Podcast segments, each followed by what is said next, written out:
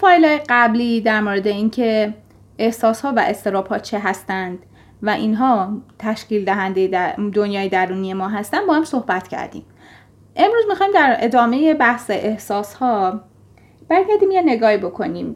گفتم که ما یه چند تا احساس اصلی داریم که حالا در مورد اون توی فایل قبلی صحبت کردم. و سه مدل سه سطح از استراب داریم که اون هم صحبت کردم و اگه مایل هستین برین گوش بکنین چون این بحث مکمل اون فایل ها هست. جهان درونی ما از استراب و احساس تشکیل شده درسته؟ پس در نتیجه و خیلی اینو احتمالا خودتون خوب متوجه شدین که استرابهاتون و احساساتتون هیچ وقت ثابت نیست. همیشه ناپایداره.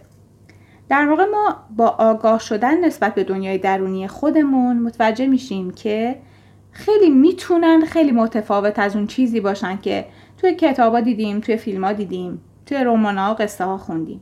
جهان درونی ما یه جهان ناپایدار و پر از نوسانه.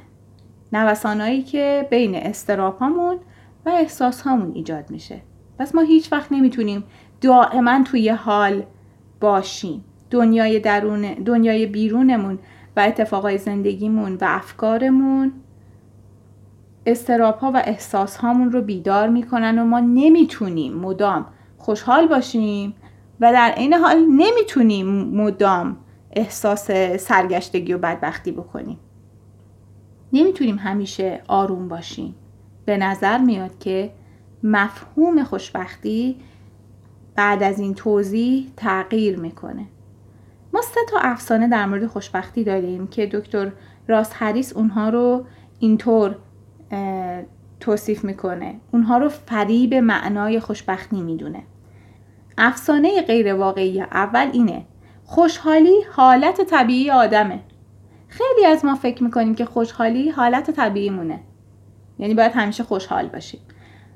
و توی طول روز حتما باید لبخند بزنیم حتما باید احساس خوبی داشته باشیم. با توجه به ماهیت دنیای ناپایدار درونیمون این افسانه می‌تونه درست باشه؟ می‌تونیم اینو باور کنیم؟ یعنی اگر با خردتون الان به این مسئله فکر کنید که شما همیشه باید خوشحال باشید و با در نظر گرفتن این نکته که جهان درونی ما استراپ ها و احساس ها چیزهای ناپایداری هستن به نظرتون این میشه؟ این معقوله؟ واقعیت اینه که دنیای درونی ما مجموعه ای از احساس های متفاوته و احساس ها می‌تونن مثل آب و هوا دائم تغییر بکنن. ما نمی‌تونیم همیشه خوشحال باشیم. حالت طبیعی انسان تغییر مداوم احساس های و خوشحالی و شاد بودن فقط یکی از این احساس هاست که ما در جریان زندگیمون تجربه می‌کنیم. افسانه غیر واقعی دوم میگه خوشبختی یعنی احساس خوب داشتن. اگه به معنی خوشبختی تو فرهنگ لغت حالا نگاهی بندازیم متوجه میشیم که خوشبختی یعنی رضایت و لذت.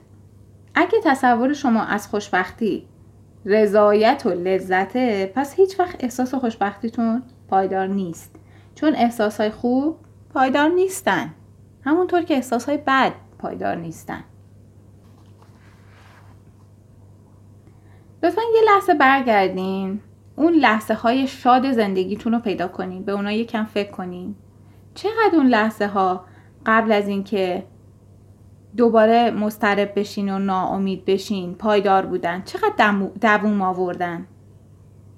دوست من خوشبختی یعنی پذیرفتن و زندگی کردن همه احساسهایی که توی انسان می‌تونه وجود داشته باشه و وجود داره.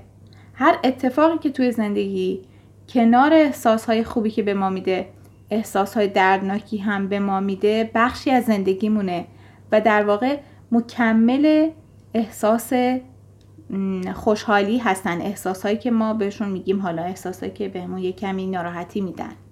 اینا مکمل هم دیگن و ما وقتی بتونیم اینها رو با هم بپذیریم همه احساس رو با هم بپذیریم اون وقت می‌تونیم بگیم که خوشبختیم.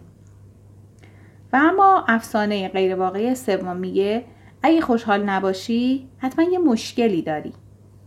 تو این افسانه به ما القا شده که احساسهای دردناک طبیعی نیستن و شاید حتی ما رو به سمتی سوق بدن که برای رهایی از رنج های تلخ احساس های تلخمون بریم سمت اینکه قرص بخوریم دارو مصرف کنیم. کارای اینطوری. در صورتی که اگه خوشحال نیستین عزیزم طبیعی هستین. چرا که زندگی خب سخته. سخته خب. ما می‌تونیم توی شرایطی که الان هستیم یه روزای غمگین باشیم و هیچ اشکالی نداره. زندگی سخته و چالش برانگیزه و این واقعیتیه که ما نمی‌تونیم همیشه خوشحال باشیم و این نشون دهنده نقص ما نیست. با توجه به ماهیت جهان درونمون و تعریف های اشتباهی که از خوشبختی به ما داده شد پس الان معنی خوشبختی چیه؟ خب میشه گفت که در مورد خوشبختی تعریف ها و دیدگاه های زیادی وجود داره که همطور متوجه شدین یه سری افسانه و باور اشتباه هم وجود داره در مورد خوشبختی اما با توجه به دنیای درون, درون ما که ناپایداره شاید بتونیم خوشبختی رو از دو تا دیدگاه دیگه که فردا در موردش صحبت می‌کنیم نگاه بکنیم